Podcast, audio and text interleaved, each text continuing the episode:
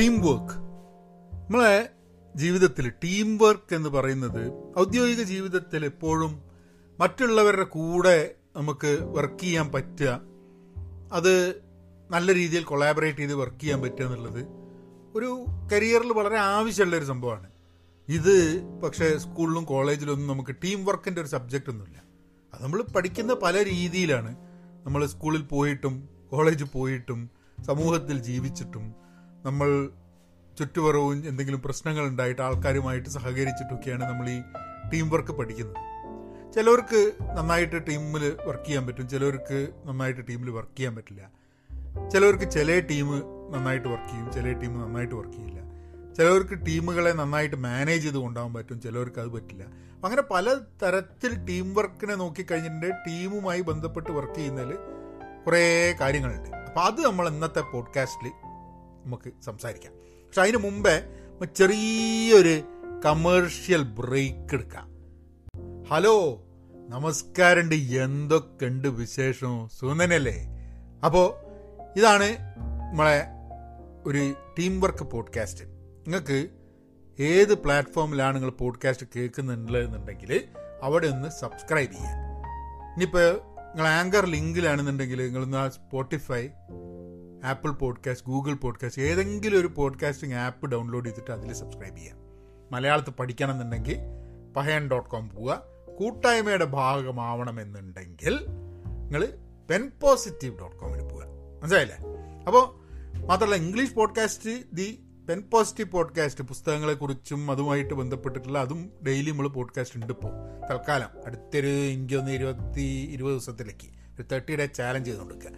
അപ്പോൾ ഏതായാലും നമുക്ക് ടീം വർക്കിലേക്ക് കിടക്കാം. ഞാൻ പണ്ടൊക്കെ സ്കൂളിൽ പഠിക്കുന്ന കാലത്ത് ഞാൻ അങ്ങനെ ആലോചിക്കും, ഈ ടീമിൽ വർക്ക് ചെയ്യാൻ പറ്റുന്ന ആൾക്കാർ ഭയങ്കര ജനങ്ങളെയൊക്കെ അറിയുന്ന സുഹൃത്തുക്കളൊക്കെ ഉള്ള വളരെ പോപ്പുലറായിട്ടുള്ള ആൾക്കാർക്ക് ടീമിൽ വർക്ക് ചെയ്യാൻ വളരെ എളുപ്പമായിരിക്കുന്നൊരു തോന്നലുണ്ടായിരുന്നെങ്കിൽ. പിന്നെ നമ്മൾ ജോലിയൊക്കെ കിട്ടി ഒക്കെ അങ്ങനെ ജോലിയിലൊക്കെ ആൾക്കാരെയൊക്കെ കാണുന്ന സമയത്ത് ഞാൻ മനസ്സിലാക്കിയൊരു സംഭവം, ഈ ടീമിൽ നന്നായിട്ട് വർക്ക് ചെയ്യണമെന്നുണ്ടെങ്കിൽ ബഹളവും എല്ലാവരുമായിട്ട് ഭയങ്കര എക്സ്ട്രോവേർട്ടായിട്ടുള്ള ആൾക്കാരാവണമെന്നൊന്നും ഒരു നിർബന്ധമില്ല. നമ്മൾ തെറ്റിദ്ധാരണയായിരുന്നു. കാരണം നമ്മൾ സ്കൂളിലും കോളേജൊക്കെ പഠിക്കുന്ന സമയത്ത് അധികം സംസാരിക്കാത്ത മിതഭാഷിയായിട്ടുള്ള അധികം സുഹൃത്തുക്കളൊന്നും ചിലപ്പോൾ ഉണ്ടാവില്ല, വലിയ പോപ്പുലറൊന്നും അല്ലാത്ത ആൾക്കാർ.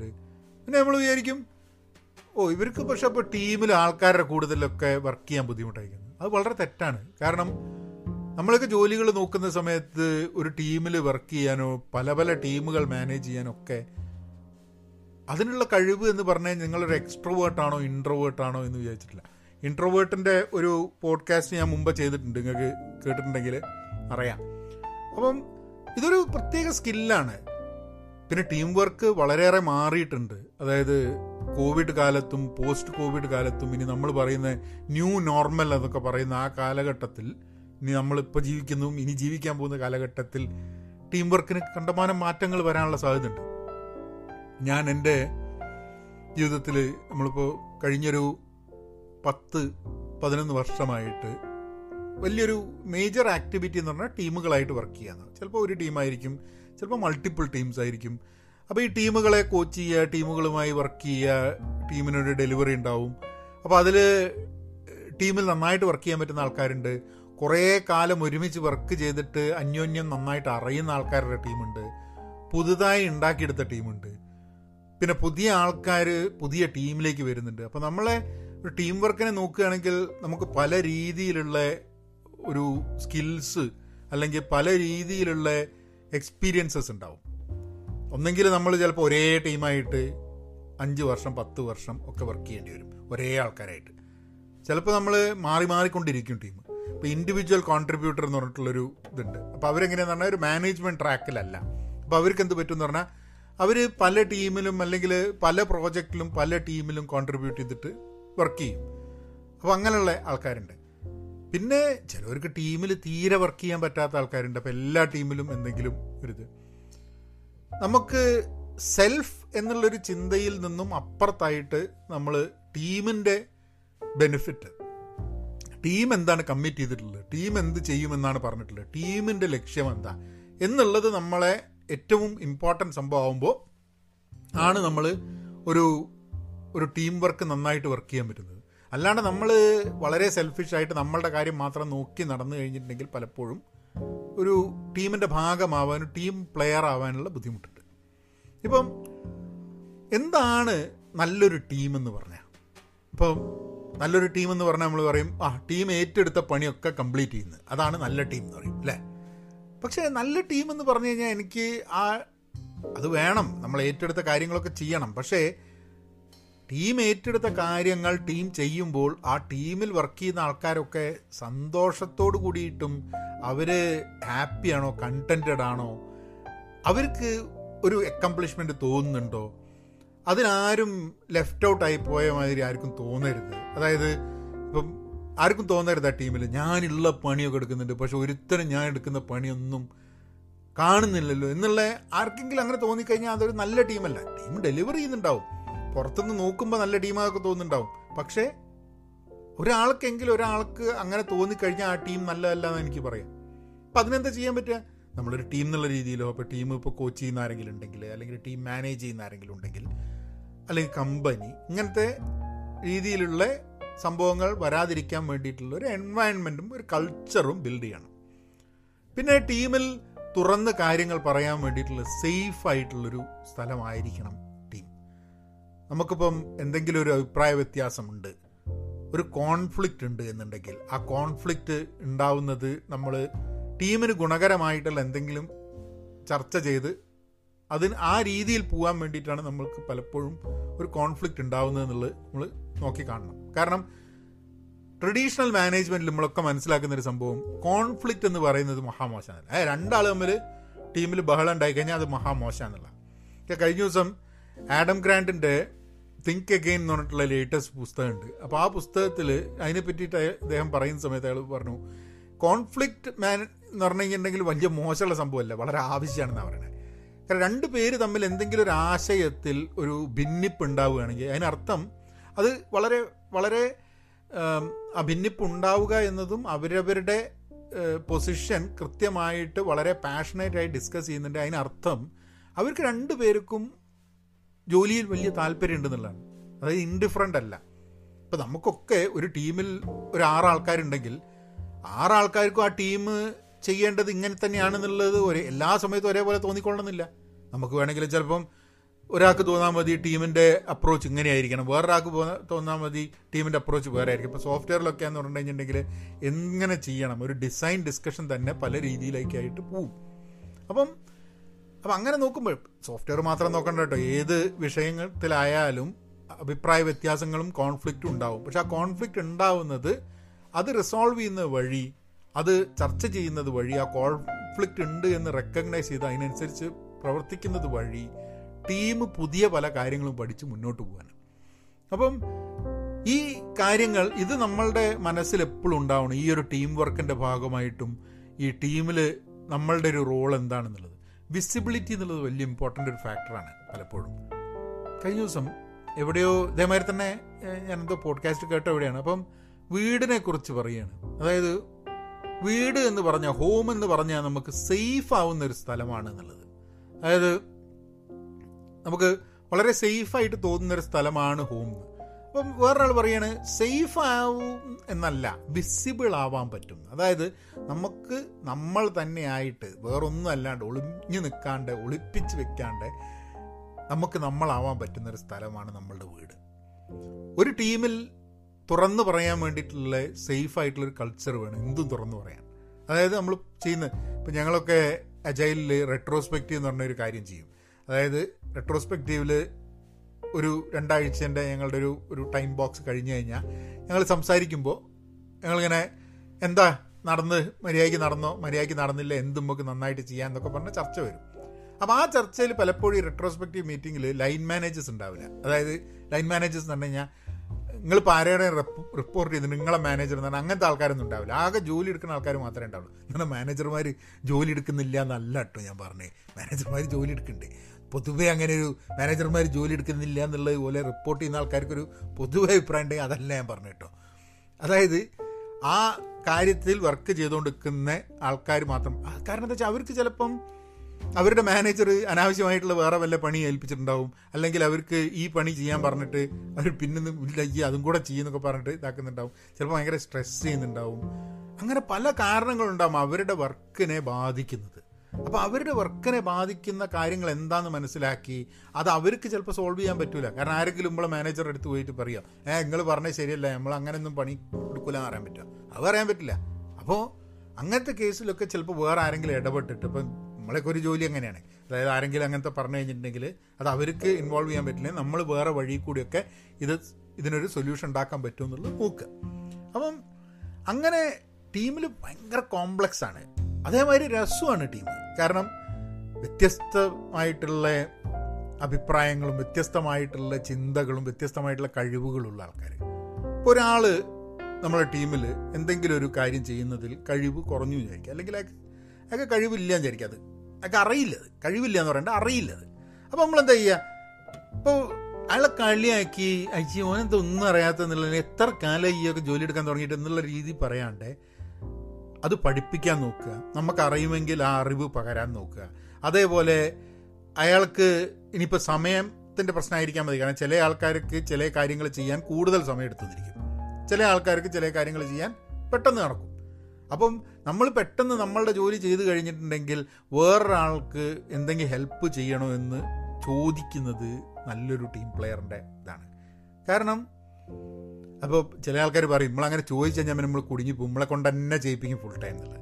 അല്ല, അങ്ങനത്തെ ആൾക്കാരില്ല എന്നൊന്നും ഞാൻ പറയുന്നില്ല. ഇതൊക്കെ ഓരോരുത്തരുടെ എക്സ്പീരിയൻസ് മാതിരിയാണ്. ഇപ്പം എനിക്ക് ടീമിലുണ്ടാവുന്ന എക്സ്പീരിയൻസ് ആയിരിക്കില്ല വേറൊരു ടീമിൽ വേറൊരാൾക്കുണ്ടാവുന്നത്. നമുക്ക് നമ്മളുടെ ടീമിൽ എന്തായിരിക്കണം എന്ന് പറഞ്ഞു കഴിഞ്ഞിട്ടുണ്ടെങ്കിൽ എല്ലാ ആൾക്കാരും അവർക്ക് ജോലി തീർന്നു കഴിഞ്ഞാൽ വേറൊരാളുടെ ജോലിക്ക് എന്തെങ്കിലും രീതിയിൽ ഹെൽപ്പ് ചെയ്യാൻ. കാരണം ഇത് ഒരു റിലേ റേസ് മാതിരിയാണ്. ആരെങ്കിലും ഒരാൾ സ്പീഡ് കുറഞ്ഞ് ഓടിക്കഴിഞ്ഞിട്ടുണ്ടെങ്കിൽ മൊത്തമായിട്ട് നമ്മളെ ടീം, അതാണ് ടീം പ്ലെയർ എന്ന് പറഞ്ഞു കഴിഞ്ഞിട്ടുണ്ടെങ്കിൽ എല്ലാവരും അങ്ങോട്ടും ഇങ്ങോട്ടും. ഇപ്പോൾ ഓടിക്കഴിഞ്ഞിട്ട് റിലേയിൽ ഓടിക്കഴിഞ്ഞിട്ട് ഈ നമ്മളെ വടിയൊക്കെ പിടിച്ച് ഓടി ഇങ്ങനെ വന്നിട്ട് അപ്പുറത്തേക്ക് ഒരു വടി തരാത്ത തരൂല്ല മെല്ലെ തരൂല എന്നൊക്കെ പറഞ്ഞു കഴിഞ്ഞിട്ടുണ്ടെങ്കിൽ നടക്കുമോ? ഇല്ല. അപ്പം നമുക്കൊരിക്കലും വേറൊരാളെ സ്ലോ ഡൗൺ ചെയ്യാൻ വേണ്ടിയിട്ടുള്ള രീതിയിൽ നമ്മൾ പ്രവർത്തിക്കരുത്. പേഴ്സണൽ ഇഷ്യൂസും കാര്യങ്ങളൊക്കെ ഉണ്ടെന്നുണ്ടെങ്കിൽ അതൊക്കെ റിസോൾവ് ചെയ്യണം. കാരണം ദ ടീം സഫേഴ്സ് എന്നുള്ളതാണ്. ടീമാണ് വിക്ടോറിയസ് ആവുന്നത്, ഫെയിലിയറും ടീമാണ്. പിന്നെ നമുക്ക് ഓരോ ടീമിൽ വർക്ക് ചെയ്യുന്നതിൻ്റെ ഭാഗമായിട്ട് നമ്മൾ ഇമ്പ്രൂവ് ചെയ്യുന്നുണ്ടോ, നമ്മൾ എന്തെങ്കിലും പഠിക്കുന്നുണ്ടോ, നമ്മൾ ഗ്രോ ചെയ്യുന്നുണ്ടോ, ഈ ചർച്ച നിരന്തരമായിട്ട് ടീമിൻ്റെ ഉള്ളിൽ വേണം താനും. അത് വളരെ ഇമ്പോർട്ടൻ്റ് ആണ്. നമ്മൾ and we have to be considerate. അത് വലിയൊരു ഇമ്പോർട്ടൻറ്റ് ഫാക്ടറാണ്, ബീയിങ് കൺസിഡറേറ്റ് എന്നുള്ളത്. അപ്പം ഇപ്പോൾ കോവിഡിൻ്റെയൊക്കെ മുൻപേ നമ്മളിപ്പോൾ ഏത് മേഖലയിലാണ് ജോലി ചെയ്യുന്നതെന്നുണ്ടെങ്കിലും ഈ ടീം ബോണ്ടിങ് ഉണ്ടാവാൻ വേണ്ടിയിട്ട് കുറേ കാര്യങ്ങൾ നടക്കും. ഉച്ചയ്ക്ക് ചിലപ്പോൾ ഒരുമിച്ച് ഭക്ഷണം കഴിക്കും, ഒരുമിച്ച് വീട്ടിൽ നിന്ന് കൊണ്ടുവരികയാണെങ്കിൽ ഒരുമിച്ച് ഇരുന്ന് ഭക്ഷണം കഴിക്കും, അല്ലെങ്കിൽ ചിലപ്പോൾ വൈകുന്നേരം ഇപ്പോൾ ഇവിടെയൊക്കെ ആണെന്നുണ്ടെങ്കിൽ ഞങ്ങൾ ഹാപ്പി അവർ എന്ന് പറഞ്ഞിട്ട് ഒരു ബിയറോ കുടിക്കാൻ വേണ്ടി പോകും, അല്ലെങ്കിൽ എന്തെങ്കിലും ഈവൻറ്റ്സ് ഉണ്ടാവും, അല്ലെങ്കിൽ വെറുതെ കാപ്പി കുടിക്കുന്ന സമയത്ത് മീറ്റിംഗ് ഇല്ല എന്നുണ്ടെങ്കിൽ കാപ്പി കുടിച്ച് കഴിഞ്ഞിട്ട് കുറച്ച് നേരം സംസാരിക്കും. അപ്പോൾ എപ്പോഴും ഒരു കണക്ഷൻ ഉണ്ടാക്കാൻ വേണ്ടിയിട്ടുള്ള അവന്യൂസ് ഉണ്ട്. കോവിഡ് കാലത്ത് അതില്ല. കോവിഡ് കഴിഞ്ഞിട്ട് ഇപ്പോൾ എന്നാണ് ഓഫീസിലേക്ക് വരിക? ഇനിയിപ്പോൾ ചില കമ്പനികളിലൊക്കെ തന്നെ ഓഫീസിലേക്ക് വരികയാണെങ്കിലും നിരന്തരം ഓഫീസിൽ വേണമെന്നുള്ള നിർബന്ധം ചിലപ്പോൾ ഉണ്ടായിക്കൊള്ളണമെന്നില്ല, ആൾക്കാർ എല്ലാ സമയത്തും ഓഫീസിൽ ഉണ്ടായിക്കൊള്ളണമെന്നില്ല. അപ്പോൾ അങ്ങനെയൊക്കെ ഉണ്ടാവുന്ന സമയത്ത് നമ്മൾ വളരെ കൺസിഡറേറ്റ് ആവേണ്ട ആവശ്യമുണ്ട്. ഇപ്പം അധികം ടീം മീറ്റിങ്ങും അധികം ആക്ടിവിറ്റീസും സൂം വഴിയാണ്. അപ്പോൾ സൂം വഴി നിൽക്കുന്ന സമയത്ത് നിങ്ങൾക്ക് പലപ്പോഴും പലരും വീഡിയോ ഓണാക്കിയിട്ടുണ്ടാവില്ല. കാരണം വീഡിയോ ഓണാക്കി കഴിഞ്ഞിട്ടുണ്ടെങ്കിൽ അത് ഇൻ്റർനെറ്റിൻ്റെ ബാൻഡ് വിഡ്ത്ത്, ശബ്ദം ക്ലിയർ ആവില്ല. അപ്പം ബാൻഡ് വിഡ്ത്തൊക്കെ അധികം യൂസ് ആവണ്ട എന്നുള്ളത് കൊണ്ട് ആൾക്കാർ വീഡിയോ ഓണാക്കാണ്ട് ആണ് പലപ്പോഴും ചിലപ്പം കോളിൽ ഉണ്ടാവുക, സൂമിൽ ഉണ്ടാവുക. അപ്പം നമുക്ക് അറിയില്ല, പല ആൾക്കാരുടെയും ജീവിത സാഹചര്യങ്ങൾ വ്യത്യാസമായിരിക്കും. ഇപ്പം നേരിട്ട് എല്ലാവരും അറിയുന്ന, ഇപ്പം എത്രയോ കാലമായിട്ട് ഒരുമിച്ച് വർക്ക് ചെയ്യുന്ന ആൾക്കാരൊക്കെ അവരുടെ വീട്ടിൽ ആരുണ്ട്, എന്താ ഏതാന്നൊക്കെ അറിയുന്നുണ്ടാവും. പക്ഷെ അതൊന്നും നമുക്ക് ഓർമ്മ നിന്നോളണമെന്നില്ല.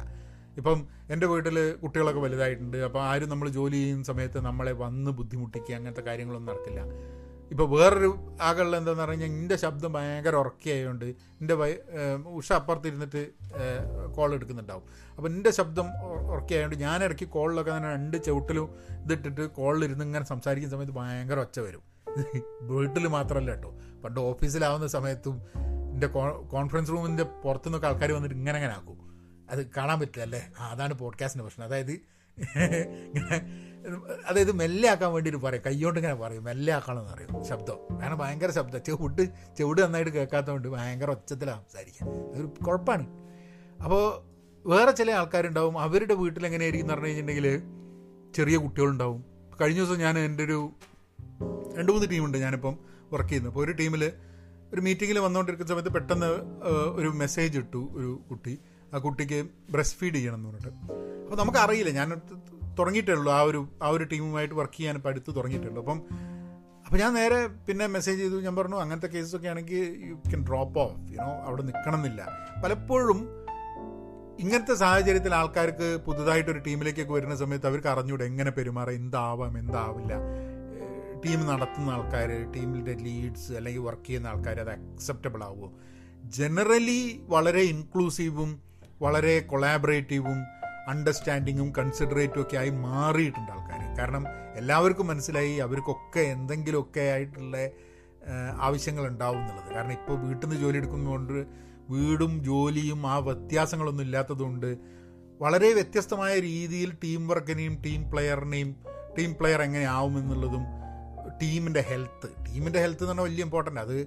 അതിൽ ആൾക്കാരുടെ ഹെൽത്ത്, ആൾക്കാരുടെ മെൻ്റൽ ഹെൽത്ത്, ആൾക്കാരുടെ സ്ട്രെസ് ലെവല്, ആൾക്കാരുടെ പ്രൊഡക്ടിവിറ്റി, അങ്ങനെ പല കാര്യങ്ങളും ഒരു ടീമിൻ്റെ ഹെൽത്തിൻ്റെ ഭാഗമായിട്ടുണ്ട്. അല്ലാണ്ട് ഒരു ടീമിൽ 6 പേരുണ്ട്, ഈ 6 പേരും 18 മണിക്കൂർ പണിയെടുത്ത്, എല്ലാ ദിവസവും പണിയെടുത്തിട്ട് 6 ദിവസവും 7 ദിവസവും പണിയെടുത്തിട്ട് ഡെലിവറി ചെയ്യുന്നുണ്ടെന്നുണ്ടെങ്കിൽ അത് സസ്റ്റൈനബിൾ അല്ല. അത് ടീമിനെന്തോ പ്രശ്നമുണ്ട്. ഒന്നെങ്കിൽ കൂടുതൽ ആൾക്കാർ വേണം, അല്ലെങ്കിൽ 2 ടീം ചെയ്യേണ്ട ജോലിയായിരിക്കും. അപ്പോൾ ഇതൊക്കെ വലിയ ആവശ്യം ആയിട്ടുള്ള കാര്യങ്ങളാണ് നമ്മൾ എങ്ങനെ നോക്കിക്കാണുന്നത്. നിങ്ങൾക്ക് ശാശ്വതമായിട്ടുള്ള സസ്റ്റൈനബിൾ ആയിട്ടുള്ള ഒരു ടീം കൾച്ചർ നിങ്ങളുടെ ഓർഗനൈസേഷനിൽ വേണം, കമ്പനിയിൽ വേണമെന്ന് തോന്നുകയാണെങ്കിൽ, അല്ലെങ്കിൽ അങ്ങനത്തെ ഒരു ഇത് വേണമെന്നുണ്ടെങ്കിൽ അങ്ങനത്തെ ഒരു കൾച്ചർ ഡെവലപ്പ് ചെയ്യാൻ വേണ്ടിയിട്ട് കമ്പനിയും ഡിപ്പാർട്ട്മെൻറ്റും ഒക്കെ ശ്രമിച്ചുകൊണ്ടിരിക്കണം എന്നുള്ളതാണ്. പിന്നെ വ്യക്തി എന്നുള്ള രീതിയിൽ നമുക്ക് വേണ്ട ഒരു സ്കില്ല് അഡാപ്റ്റ് ചെയ്യാൻ പറ്റണം. നമുക്കിപ്പോൾ എന്ന് പറഞ്ഞു കഴിഞ്ഞിട്ടുണ്ടെങ്കിൽ മുമ്പെയൊക്കെ തന്നെ ഒരേ ടീമിൻ്റെ കൂടെ, ഞാൻ ഒരു ടീമിൻ്റെ കൂടെ 3 വർഷമൊക്കെ വർക്ക് ചെയ്തിട്ടുണ്ട്. പക്ഷേ ചില സമയത്ത് ആ ടീമിൽ തന്നെ പുതിയ ആൾക്കാർ വരും, പിന്നെ ആ ടീം മാറും, ടീം ലയിക്കും വേറൊരു ടീമിൻ്റെ കൂടെ, ഇങ്ങനെ ഭയങ്കര വ്യത്യാസങ്ങളുണ്ട്. അപ്പോൾ അങ്ങനെയൊക്കെ സംഭവങ്ങൾ ഉണ്ടാവുന്ന സമയത്ത് നമ്മളെ പ്രൊഡക്ടിവിറ്റിയും നമ്മളെ ടീമിൻ്റെ ഡെലിവറിയും ഒന്നും ബാധിക്കാത്ത രീതിയിൽ നമുക്ക് ഡെലിവർ ചെയ്യാൻ പറ്റണം, വർക്ക് ചെയ്യാൻ പറ്റണം. And at the end of the day ഒരു വീക്ക് വർക്ക് ചെയ്തിട്ട് വെള്ളിയാഴ്ച നോക്കിക്കഴിഞ്ഞിട്ട് ആ കുഴപ്പമുണ്ടായിരുന്നില്ല കേട്ടോ, ഈ ആഴ്ച വലിയ കുഴപ്പമില്ലാണ്ട് നമുക്ക് വർക്ക് ചെയ്യാൻ പറ്റി എന്ന് വിചാരിച്ചു കഴിഞ്ഞാൽ ഒരു സുഖമല്ലേ? അല്ല വെള്ളിയാഴ്ച ആകുമ്പോഴേക്കും ഓ ശനിയാഴ്ച മതി പണ്ടാറടങ്ങാൻ ഇതൊന്നും എത്തൊരു കഷ്ടം. അങ്ങനെ ആലോചിച്ചാൽ ഈ നന്നായിട്ടുള്ള ടീം, നല്ല ടീമും ടീം ബന്ധങ്ങളും ടീമിലുള്ള ആൾക്കാരുമായിട്ടുള്ള നമ്മളെ റിലേഷൻഷിപ്പൊക്കെ സത്യം പറഞ്ഞാൽ നമ്മൾ ജോലി എൻജോയ് ചെയ്യുന്നുണ്ടോ എൻജോയ് ചെയ്യുന്നില്ല എന്നുള്ളതിൽ വലിയൊരു ഫാക്ടറാണ്. കുറച്ച് തമാശ, എല്ലാ സമയത്തും പ്രശ്നം ഉണ്ടാവില്ല എന്നല്ല, പ്രശ്നങ്ങളൊക്കെ എല്ലാ ടീമിലും ഉണ്ടാവും. വ്യക്തികളാണ്, അവർ ജോലി ചെയ്യുന്നുണ്ട്, ജോലിയിൽ ആത്മാർത്ഥത ഉണ്ടെങ്കിൽ സ്വാഭാവികമായിട്ടും ആൾക്കാർക്ക്, ജോലിയിൽ ആത്മാർത്ഥത ഇല്ലെങ്കിൽ ആൾക്കാർ തമ്മിൽ ഒച്ചമണി ഉണ്ടാവില്ല. ജോലിയിൽ ആത്മാർത്ഥത ഉണ്ടെങ്കിൽ ആൾക്കാർ തമ്മിൽ എപ്പോഴും ചിലപ്പോൾ അടിച്ച് പ്രശ്നമുണ്ടായി ഒരു കോൺഫ്ലിക്റ്റ് ഉണ്ടാവും. അപ്പം അങ്ങനെയൊക്കെ അഡാപ്റ്റ് ചെയ്യാനും ടീമിനെ മനസ്സിലാക്കാനും, പിന്നെ എനിക്ക് തോന്നുന്നു ജോലിയുടെ ഭാഗമായിട്ട് നമ്മളൊക്കെ നിരന്തരം ഇങ്ങനെ നോക്കിക്കൊണ്ടിരിക്കണം, അന്വേഷിച്ചുകൊണ്ടിരിക്കണം, എന്താണ് നമ്മളെ ടീമിൽ വർക്ക് ചെയ്യുന്നത്, ഈ ടീമും ആ ടീമും തമ്മിലുള്ള വ്യത്യാസം എന്താ, എങ്ങനെയാണ് നമുക്ക് കാര്യങ്ങൾ ഇമ്പ്രൂവ് ചെയ്യാൻ പറ്റുക, എങ്ങനെ നമുക്ക് ജനറലി ആൾക്കാരുടെ സ്ട്രെസ് കുറയ്ക്കാൻ പറ്റുക. ഇപ്പോൾ കഴിഞ്ഞ 2 ആഴ്ച നമ്മൾ വർക്ക് ചെയ്ത സമയത്ത് നമ്മൾ ചില പ്രശ്നങ്ങൾ കണ്ടു. ആ പ്രശ്നങ്ങൾ ഈ വരുന്ന 2 ആഴ്ചയിൽ ഉണ്ടാവാണ്ടിരിക്കാൻ വേണ്ടി നമ്മളെന്താ ചെയ്യുക? ഇങ്ങനെയുള്ള നിരന്തരമായൊരു ടീം ലെവലിലുള്ള ചർച്ചകൾ വളരെ ആവശ്യമാണ്. ഇപ്പോൾ ഞാൻ വർക്ക് ചെയ്യുന്ന സ്ഥലത്ത് ഞാൻ വർക്ക് ചെയ്യുന്ന 2-3 ടീമുകൾ, പല ലെവലിലാണ് ആ ടീമുകൾ. പല ടീമുകളിൽ ഞാൻ വർക്ക് ചെയ്യുന്നത് ഇതേപോലുള്ളൊരു ഒരു ഒരു വേർ വി ആർ, എന്നിട്ട് ഇവിടുന്ന് ഇങ്ങോട്ട് പോകണം എന്നുള്ള ചർച്ചകളും കാര്യങ്ങളൊക്കെയാണ്. കുട്ടികളോട് സ്കൂളുകളിലും കോളേജിലൊക്കെ ടീം സ്പോർട്സിൽ പങ്കെടുക്കണം എന്ന് പറയുന്നത് ഇതിനു വേണ്ടിയിട്ടാണ്.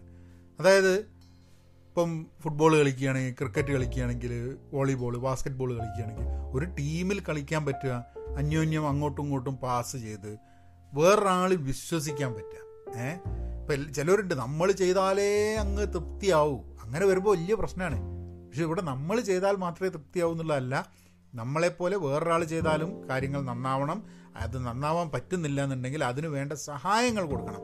പല സമയത്തും ഒരു കാര്യം ചെയ്യുക എന്നുള്ളതല്ല, വേറൊരാൾക്ക് ചെയ്യാൻ വേണ്ടി സഹായിക്കുക എന്നുള്ളതാണ്. അല്ലെങ്കിൽ നമുക്ക് അറിയുന്ന നമ്മളുടെ അറിവുകൾ വേറൊരാൾക്ക് പകർന്നു കൊടുത്തിട്ട് നമ്മളെപ്പോലെ തന്നെ അവർക്കും കാര്യങ്ങൾ മനസ്സിലാവുക എന്നാണ്.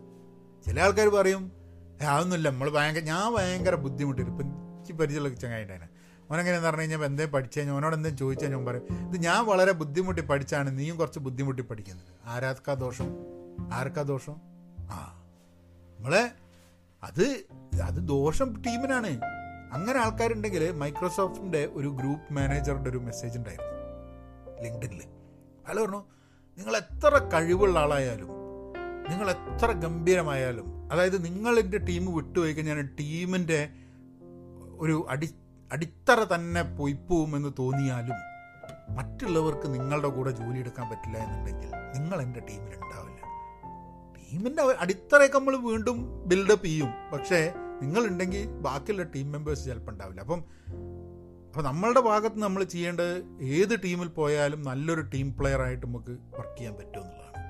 അപ്പം അതിനെക്കുറിച്ച് കൂടുതൽ വായിക്കുക, മനസ്സിലാക്കുക എങ്ങനെ ടീം പ്ലെയർ. ഞാനൊരു കോഴ്സ് ചിലപ്പോൾ ചെയ്യും, ഇപ്പോൾ അറിഞ്ഞൂടെ ഇത് കുറേ ഡീറ്റെയിൽഡായിട്ട് അതിനെ പറ്റിയിട്ട് പരിശോധിച്ച് പല വശങ്ങളായിട്ട് ഇതിനെ പറ്റിയിട്ട് ഒരു കോഴ്സ് ചെയ്യണം.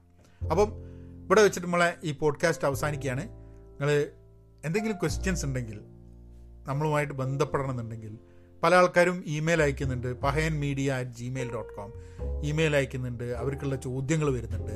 അപ്പോൾ ആ ചോദ്യങ്ങളെ ആസ്പദമാക്കിയിട്ട് നമ്മൾ വേറെ പോഡ്കാസ്റ്റ് തുടങ്ങാം. ഇപ്പോൾ ചില പോഡ്കാസ്റ്റുകളിലൊക്കെ വരുന്ന ചോദ്യങ്ങൾ എന്ന് പറഞ്ഞു കഴിഞ്ഞാൽ, ഇപ്പോൾ ടീം വർക്ക് ഞാനിങ്ങനെ പറഞ്ഞതാണ്, പക്ഷെ വേറെ ചില ആൾക്കാർ ചില ക്വസ്റ്റ്യൻസ് അയച്ചു തരും. ആ ക്വസ്റ്റ്യൻസ് ചിലപ്പം എന്തെങ്കിലും പറയാനുണ്ടെങ്കിൽ, പിന്നെ ഉത്തരങ്ങളല്ലല്ലോ നമ്മൾ നോക്കുന്നത്, അന്വേഷണങ്ങളാണ്. നമ്മളെ എക്സ്പീരിയൻസ് നിന്ന് അതിൽ എന്തെങ്കിലും പറയാനുണ്ടെങ്കിൽ അത് നമ്മൾ പറയുന്നു എന്നുള്ളതാണ്. അപ്പം എന്നാൽ പിന്നെ എല്ലാവർക്കും be content, be pen positive, subscribe ചെയ്യുക, പോഡ്കാസ്റ്റ് കേൾക്കുക. എന്നാൽ പിന്നെ അങ്ങനെ ആക്കാം. ഓക്കെ.